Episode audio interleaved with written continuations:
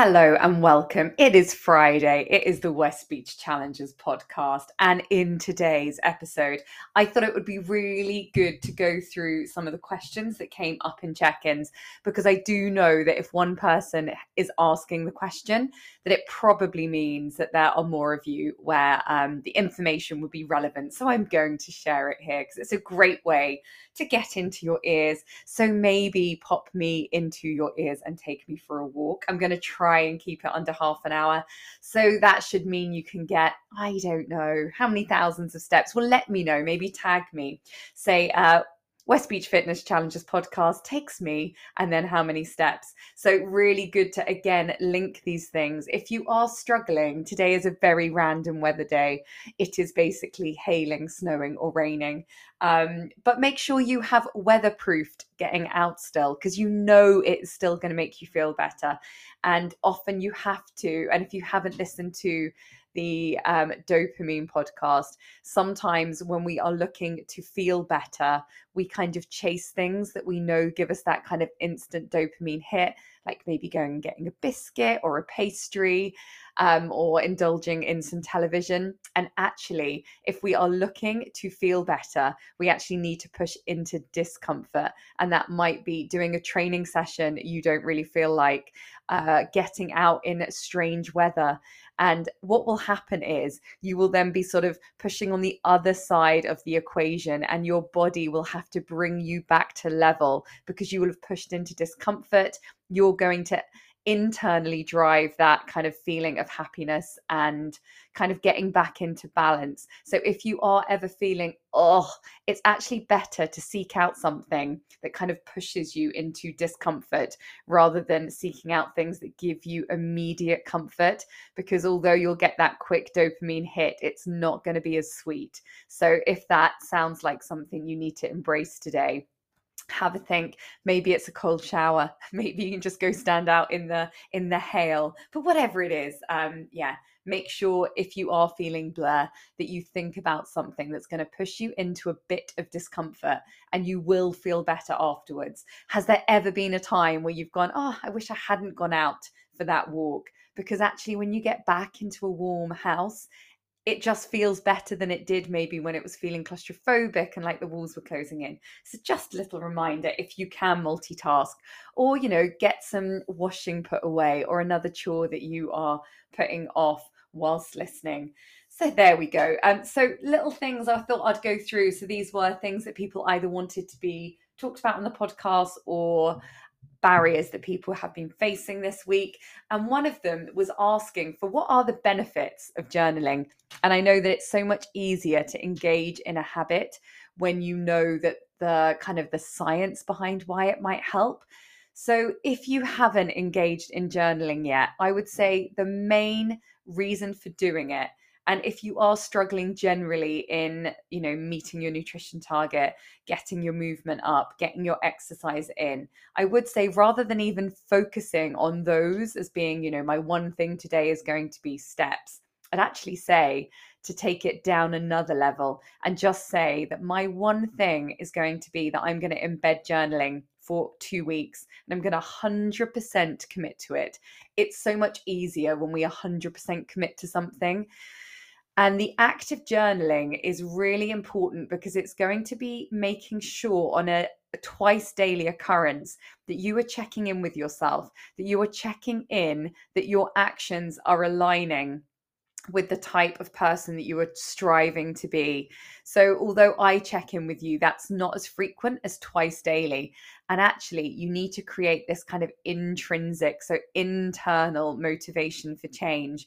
And if you are consistently journaling and you've got repetitive themes coming up, it is going to start to sort of change your neural pathways and your activations for making those habits more likely to start appearing in your day. So if at the end of a day you reflect that the one thing you want to do tomorrow better is get your steps in, you're going to be set up. So your brain is going to be set up. You are going to be much more activated to get that to succeed the next day. And again, if you don't hit it the next day, but you have to write it down again, it's just going to start nudging up the top of your priority list. It's going to physically take up a little bit more space, a bit more thought space. And if you're thinking about it more, you're much more likely to get these things ticked off.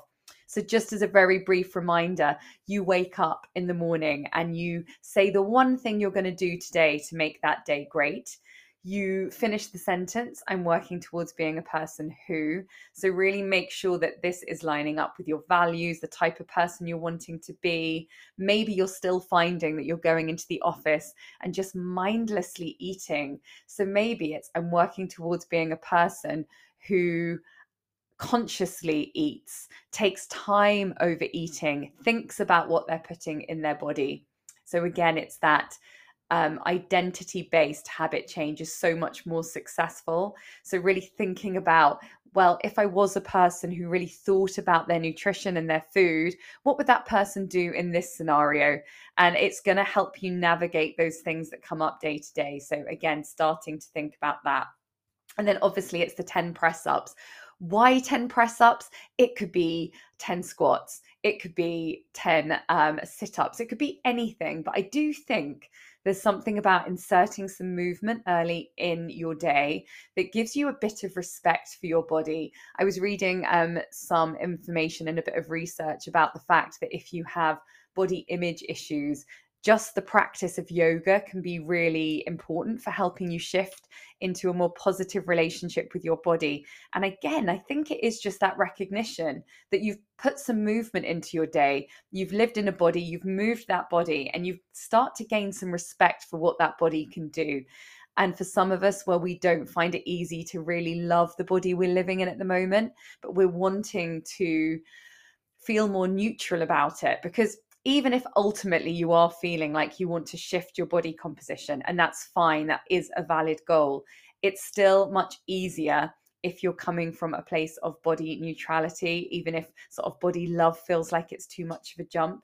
So it's going to be very tricky to put in kind behaviors that are going to look after you better, that are eventually going to move you to those body composition changes if you're coming from a place of hating yourself into change. So again, just having that movement inserted early on in your day is going to be really fantastic for reminding you, what can your body do? Shifting that focus from what your body looks like, all the areas of your body that cause you dissatisfaction, to actually thinking, over the last 6 weeks, my body has got stronger. My body can now do 2 press-ups on its toes. My body can do. So rather than, you know, my body looks like this and it has this area and I really don't like it, you're much more thinking functionally about what your body enables you to do. What's starting to feel easier in this stronger body? Maybe it's that you can run up the stairs without getting out of breath. Maybe you can bring the shopping in one go. Maybe you're just feeling physically, and sometimes physical strength also makes you feel mentally stronger. As you know, if you do a hard thing in the morning, you start again voting for being the type of person that can do hard things, and you might start trusting in yourself a bit more for the rest of the day. So it's a bit like a domino effect. It's a compound effect of these small little actions during your day, these small votes for being this type of person that you want to be, that 100% start building up to be those big changes. And then the journaling at the end of the day is a reflection. So like, what went well? Because you have to start rewarding yourself. You have to start looking for the positives. So what went really well? What are you proud about? Maybe you went to Starbucks and normally you would have ordered a croissant, but you didn't. And you went to HRO's and you bought a delicious Greek yogurt and a piece of fruit instead. And that voted for the type of person you want to be, and you're proud of yourself, because you have to reward yourself. Again, if you want to keep in these neural pathways of embedding the change you want to see, you have to take time to reflect and congratulate yourself. And then if there was something that maybe didn't go as planned, you just reflect about how can you improve it tomorrow. And it's this whole idea that you can just switch your mindset around. You are not somebody anymore who notices that one tire has gone down, so you slash the other 4. You're someone who very quickly can get back on track. And that's another perfect reason for doing this journaling. So at the end of the day, what could I do better tomorrow? How could I improve tomorrow? Maybe it's, you know, I didn't get the workout in, but I should have really put it in at the beginning of the day. Okay, I'm going to do it early. I was listening to something really interesting about the anxiety cost. So say on a Monday, you decide you always work out on a Monday, but you haven't designated a specific time, you are going to have an anxiety cost. So all the time you're not doing that workout, it's kind of hanging over you. And the longer it hangs over you, the higher that anxiety cost is. So another good reason, if you're able to insert some of these habits, maybe some of these things you're struggling with a little bit more, the ones that kind of do cause you that kind of feeling of anxiety, or, you know, and you just have something hanging over you, to get it done earlier so the anxiety cost is lower. And you can just bask in that satisfaction that whatever it was that you wanted to do, you got it done. Also, there was a really nice question, and it was about someone who is already hitting the non-negotiable of training. Probably, it sounds like, actually exceeding the 3 times a week and maybe hitting more like 4. And the question was around if there is an extra amount of time you just stumble across. I don't know if many people ever get this, but you've just got a little bit of extra time and opportunity to do a bit more. Where is it best to invest your time?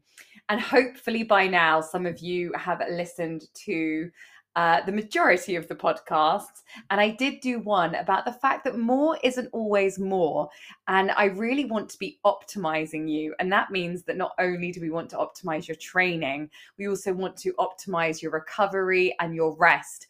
Otherwise, you are just spinning your wheels. So doing sort of 7 quite intensive sessions, doing something every day, not resting, not kind of working on sort of down regulating your system ever, actually might be working against you. It might be increasing the amount of stress hormone that's in your body. It may be hindering your ability to actually put down some lean muscle and become more metabolic, because you're not giving your body a chance to rest and recover. So if you have found that you are easily kind of hitting the amount of training sessions and you've just got a bit of spare time, probably, and this is very particular because sometimes I think we don't remember how important steps are, I would actually much prefer, if you found yourself with time on your hands, to be popping in a walk. So thinking about sort of stacking up some steps, going on an extra long, purposeful walk, and just making sure that you're generally increasing your movement. And this, again, is particular to those people who are looking for fat loss. It might be that throwing in loads of additional cardio is going to make adherence to your calories much harder because you're going to be hungry. Or if you're looking to build a more metabolic body, but you're already kind of at the top end of your training, adding in even more stress to those muscles isn't going to be benefiting you and may not be leading you to where you're wanting to go with your body either. So certainly if you are hitting, you know, the upper end and you are thinking you'd still like to train and it probably should be a rest day, it probably should be a rest day. And I'd much prefer that you got some extra steps in than overtrained. So overtraining is something that can be really easy to do. But I want you all as a minimum to be having 2 days of rest. That doesn't mean on those rest days that you can't do things like walking, or even things like swimming are actually just really good for increasing the amount you're moving without putting excessive stress through the joints.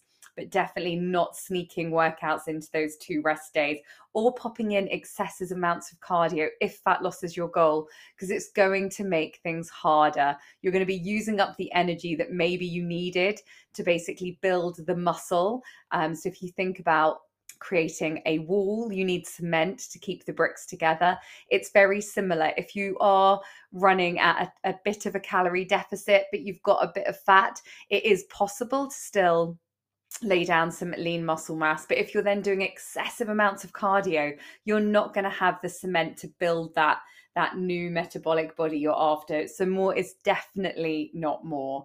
And if you have any more questions about that, or specific training questions, then obviously just message me directly and we can talk about your sort of specific timetable for the week, and just check that you are optimizing things, because nobody wants to spend their whole life working out, not even me. So just knowing where to put your energy and effort to get the biggest bang for your buck is really, really crucial.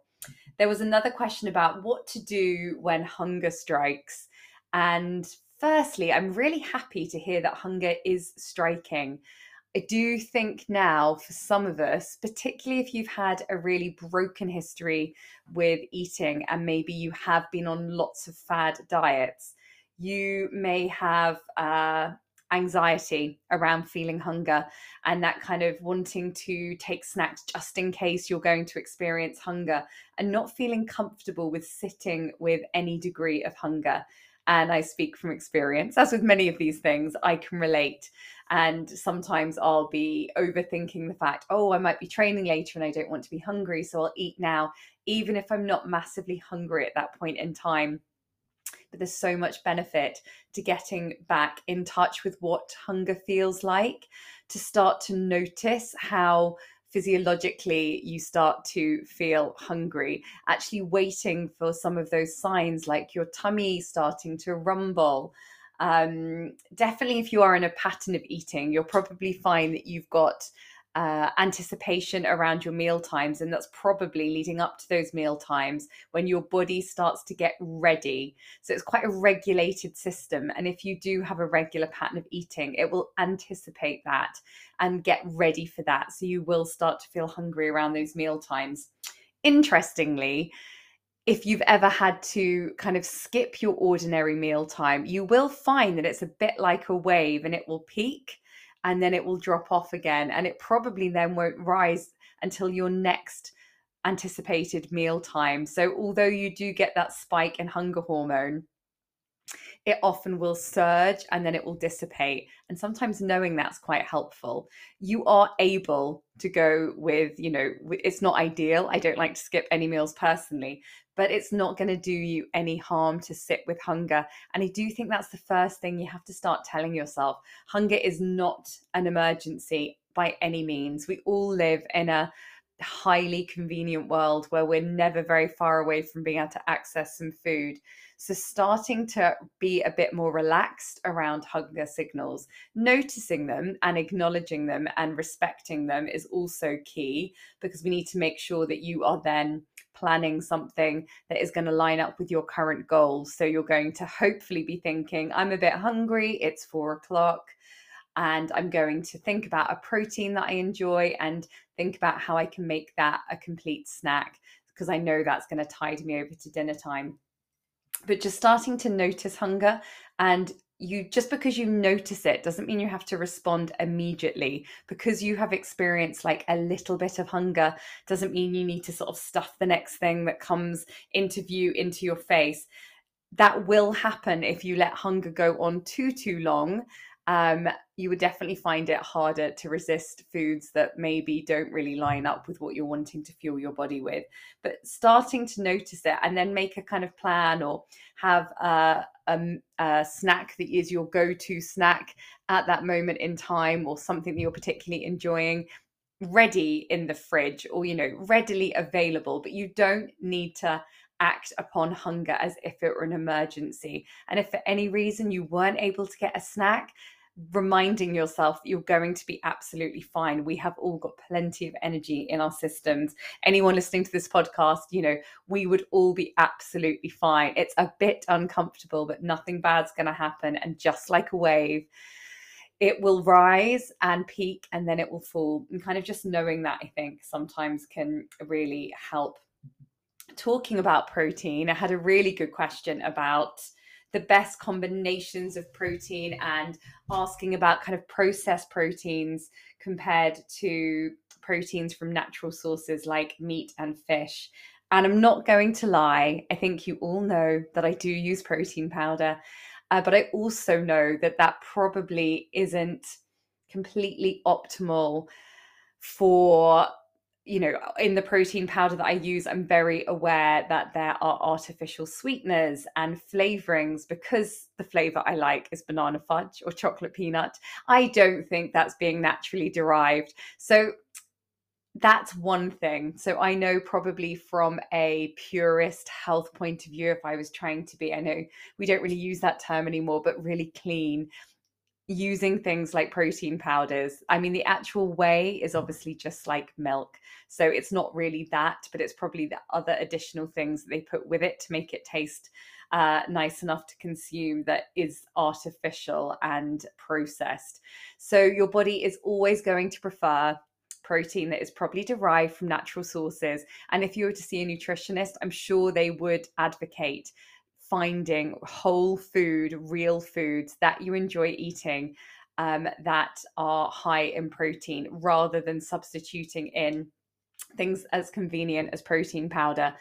The case for protein powder is it is super convenient. It's super easy. If you enjoy a protein shake in the afternoon, it's a relatively low calorie option and really, really filling, and it will likely help you satiate any hunger, stave off hunger pangs until dinner time. And you haven't had to spend very many calories on it. Obviously, whole foods, you don't just get whole foods that are just protein. You'll also be getting in some fats and some carbohydrates. And it's likely that you're going to be spending a bit more of your energy budget if you're trying to eat 25 grams of whole food protein as a snack. But certainly in mealtime, super easy to hit your protein with just real foods. And I'm not saying it's not super easy. I'll have to do something, won't I, about 25 gram protein snacks. For me, it's just really easy and convenient for that to be a protein shake. But maybe you guys, if you've got things that you are eating at snack time that are about 25 grams in protein, then let me know. I mean, the high hitters are things like cottage cheese. Obviously, having a couple of eggs is going to be about 14 grams of protein. So they're mixing things up, getting a bit of quinoa in there maybe. If you are into snacking on just some chicken breast, that would be super easy, or prawns. But again, there's the whole eco argument as well, that maybe we should be trying to look for non-animal based forms of protein. So maybe part of your value is that you're trying not to consume animals 4 times a day.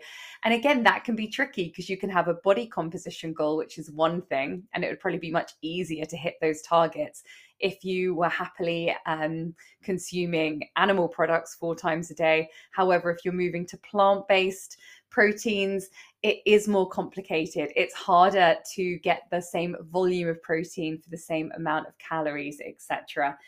So it's really personal, and it depends on all of those things. So kind of what your values are, what you're wanting to do with your body. Also remembering, I know I spoke about it a while ago, but what your beliefs are about the food that you're eating. So if you're having that protein shake and your belief around that is that it's enjoyable, it aligns with the type of person you're trying to be, you know, you don't have any qualms about having whey or kind of a milk-based drink in the afternoon, that's going to do you a lot of good. However, if you're having it, but you're conflicted because you're trying not to have dairy and you don't like artificial sweeteners, just that knowledge and that belief that what you're having maybe isn't particularly good for you will mean that it is less good for you. So just remembering that kind of brain-body connection.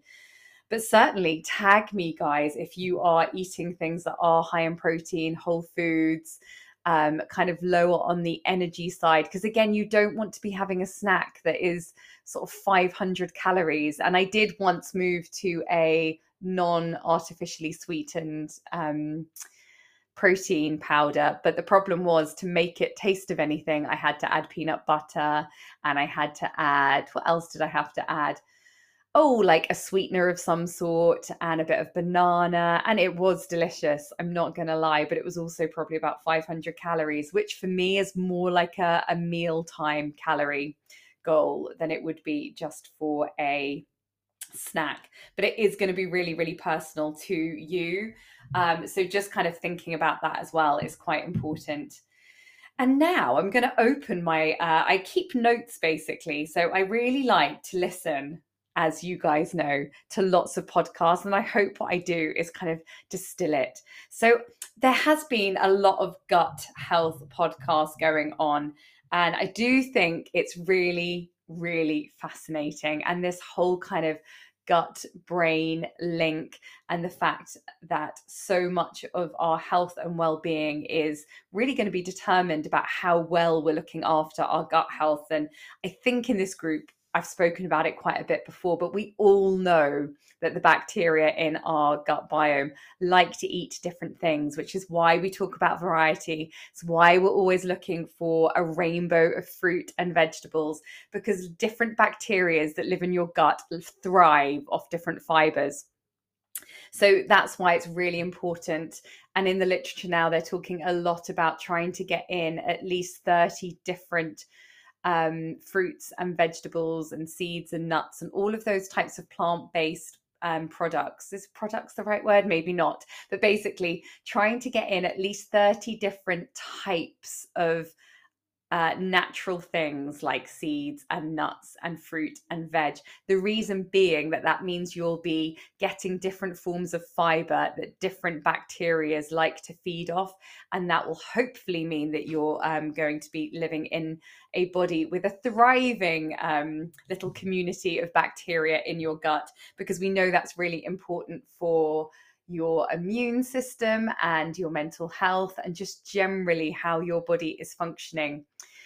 So and then it was really interesting because I don't know, and I don't think there's anyone in the group recently who's asked me about it, but there can be a lot of pressure, and I realize we're coming up to that kind of pre-summer time when people might be thinking about doing silly things. So I suppose this is like a little klaxon for, I'm just going to remind you why we don't do silly things. Like, we don't do really large amounts of fasting, and I've never really been a proponent of that because I just like eating so much and it doesn't really appeal to me. But I was actually listening to a very interesting podcast, and they were talking about how when you go into these fasting periods, what can happen is that you actually have to start eating your own sort of gut biome. So you might have created this really thriving community of little gut bacteria, and then by going into a fasted state, your body obviously has to start breaking things down to feed itself. And unfortunately, part of what it will break down is also things like your gut bacteria, and I had never thought about that before. And then there was another thing that I was listening to the other day, which again, I just never made the connection, but they were talking about how if you don't have a diet that's full of fiber, that is often one of the things that causes leaky gut, because normally, obviously, these bacteria, they kind of line your gut walls, but if you're not feeding them with fiber, they're not lining your gut walls, so you get this leaky gut because you don't have this kind of cushioning of all these like healthy, thriving bacteria keeping your gut healthy. So if you're somebody who really isn't getting in a variety of fiber and you don't have this nice little gut biome happening, that is what does lead to that thing that you might have heard of called leaky gut, because you just don't have that protection. So again, I thought it was just really good to remind ourselves why we're needing more, why we need more variety, more color, why we need to go to the shops and maybe see what's seasonal. Maybe we need to try a different type of a vegetable that we like, because it will be slightly different in its makeup. It will have slightly different fiber, and that will feed slightly different bacteria and diversify the bacteria that are thriving in our gut, as well as obviously making sure that we're getting in some fermented foods. And fermented foods from everything. And I think I did listen to one which is about 3 hours long the other day, but to distill it into about 2 minutes, I would say fiber, make sure you get loads of it in. So more fruit, more vegetables in whole forms. Do not put it in a blender, because all you're going to be doing is kind of chopping up and sort of releasing the sugars from the fruit and vegetables really readily without getting all of the benefit that you would get from eating the whole fruit. So obviously, if you're chucking half a banana in your protein shake, that's one thing, but generally make it be that you eat your fruit and vegetables and that you're not drinking your fruit and vegetables as much as possible. I'm not saying never do it. I know there's some people that really enjoy it, and if it's working for you, fine, but make sure you're eating plenty alongside it and it's not sort of as a substitute too. And then the last thing I wanted to say about gut health, they were talking about how dangerous it can be. So if you have cultivated, even if it's not like the most spinkly, sparkling gut biome and sort of diverse bacteria in your gut, if you go on something like a juice cleanse, what happens is that obviously whilst you're juice cleansing, you're probably restricting calories a lot. So you'll probably be kind of eating up your gut bacteria. And then after you've done any of these crazy cleanses, which I would seriously advise you don't do, and always message me if you're having a funny moment. So basically you're just doing yourself such a massive disservice on so many levels that I probably won't go into right now, but also you're eating up your healthy gut biome and sort of getting rid of the bacteria that's hopefully helping you kind of digest your food and break up your food. But then if you go back to your old diet behaviors and you don't go and improve your diet massively, and I must say most people that go on juice cleanses do it sporadically and then go back to their old eating behaviors, are actually just really doing their gut bacteria a real disservice, because they're just reducing the variety of microbes that are living in their gut each time they do it, and then going back to their previous dietary patterns, which probably weren't creating the best gut biome in the world anyway. But I thought that was really interesting, because we often hear these things like gut cleanses or, you know, going on juice diets. So it's really made me think quite differently about sort of sustained or prolonged fasting, and also has made me think, well, I think I always thought it was a really bad idea, but also made me think it's a really, really bad idea to do anything like a gut cleanse, because you don't want to get rid of the bacteria. You might want to improve the community down there and make sure that there's more variety living in your gut biome, but you don't want to clear them all out, particularly if then you don't revert to some kind of amazing fermented foods diet, because you're just not going to be doing yourselves any favor. So it's much better to just think about what you've got is what you've got, and you can improve upon it by including more fibrous food, more fermented foods. So things like kefir and kombucha are two things that I just happen to be very into at the moment. If anyone lives locally and needs kefir grains, you just need to let me know, because I have a lot. But again, just the importance of getting those foods in regularly and just how many health benefits there are. And then what I wanted to do is just go on and move on to chat about motivation a little bit more. And I know I dropped a podcast earlier on in the week about that idea of being intrinsically motivated. And I just wanted to talk a little bit more about the fact that if you think about, and I did hear this from somebody else, I'm not going to take credit for it, but when you're trying to create a habit, and maybe you've always had a path that you've taken, so that path is well trodden, maybe it is the habit of snacking after dinner, and it's so ingrained, you don't even think about it. You've got up off the sofa, you've gone to the cupboard, which has got the good stuff in it. You've kind of mindlessly taken some stuff out and you've gone back to the sofa. And that pathway is so well trodden, you don't even have to think about it. And then the first time you decide that you want to change that habit isn't serving you. You're not even probably really maybe even enjoying that habit, or it's certainly keeping you stuck. And you feel like if only you could change that habit, things would be easier for you. So they talked about if you are in a cornfield and you have trodden that one path, that's the easiest path. That's the path of least resistance. So when you're building a new habit, you have to walk through the long grass, and how that's going to be really tricky initially. But the more you reinforce that kind of new neural pathway or that new way of being, the easier it will be to continue to take that path. And I just thought that was a really quite a nice image if you are thinking about behavior change. And if you think about the way you're doing things now, it doesn't have to be the way you do it forever, but it certainly is the way where there's least resistance at the moment. So then thinking about setting up your environment better to kind of push you through the long grass, to make you create a new pathway, a pathway that's going to serve you much, much better. And I think for so many of us, it might be that you just need to change the ritual or the routine, because the last thing I want you to do is feel like you're restricting yourself, you're not allowed something. So for me, I know what works really well after dinner is making sure that I do have a dessert, if you like. And I mean, it can be anything, but normally in the week or a majority dessert type behavior is probably Greek yogurt with some frozen berries, maybe some seeds, but not a huge quantity, like a really kind of small little glass. And sometimes I layer it up with chia seeds or maybe a bit of like granola on top, but again, not loads.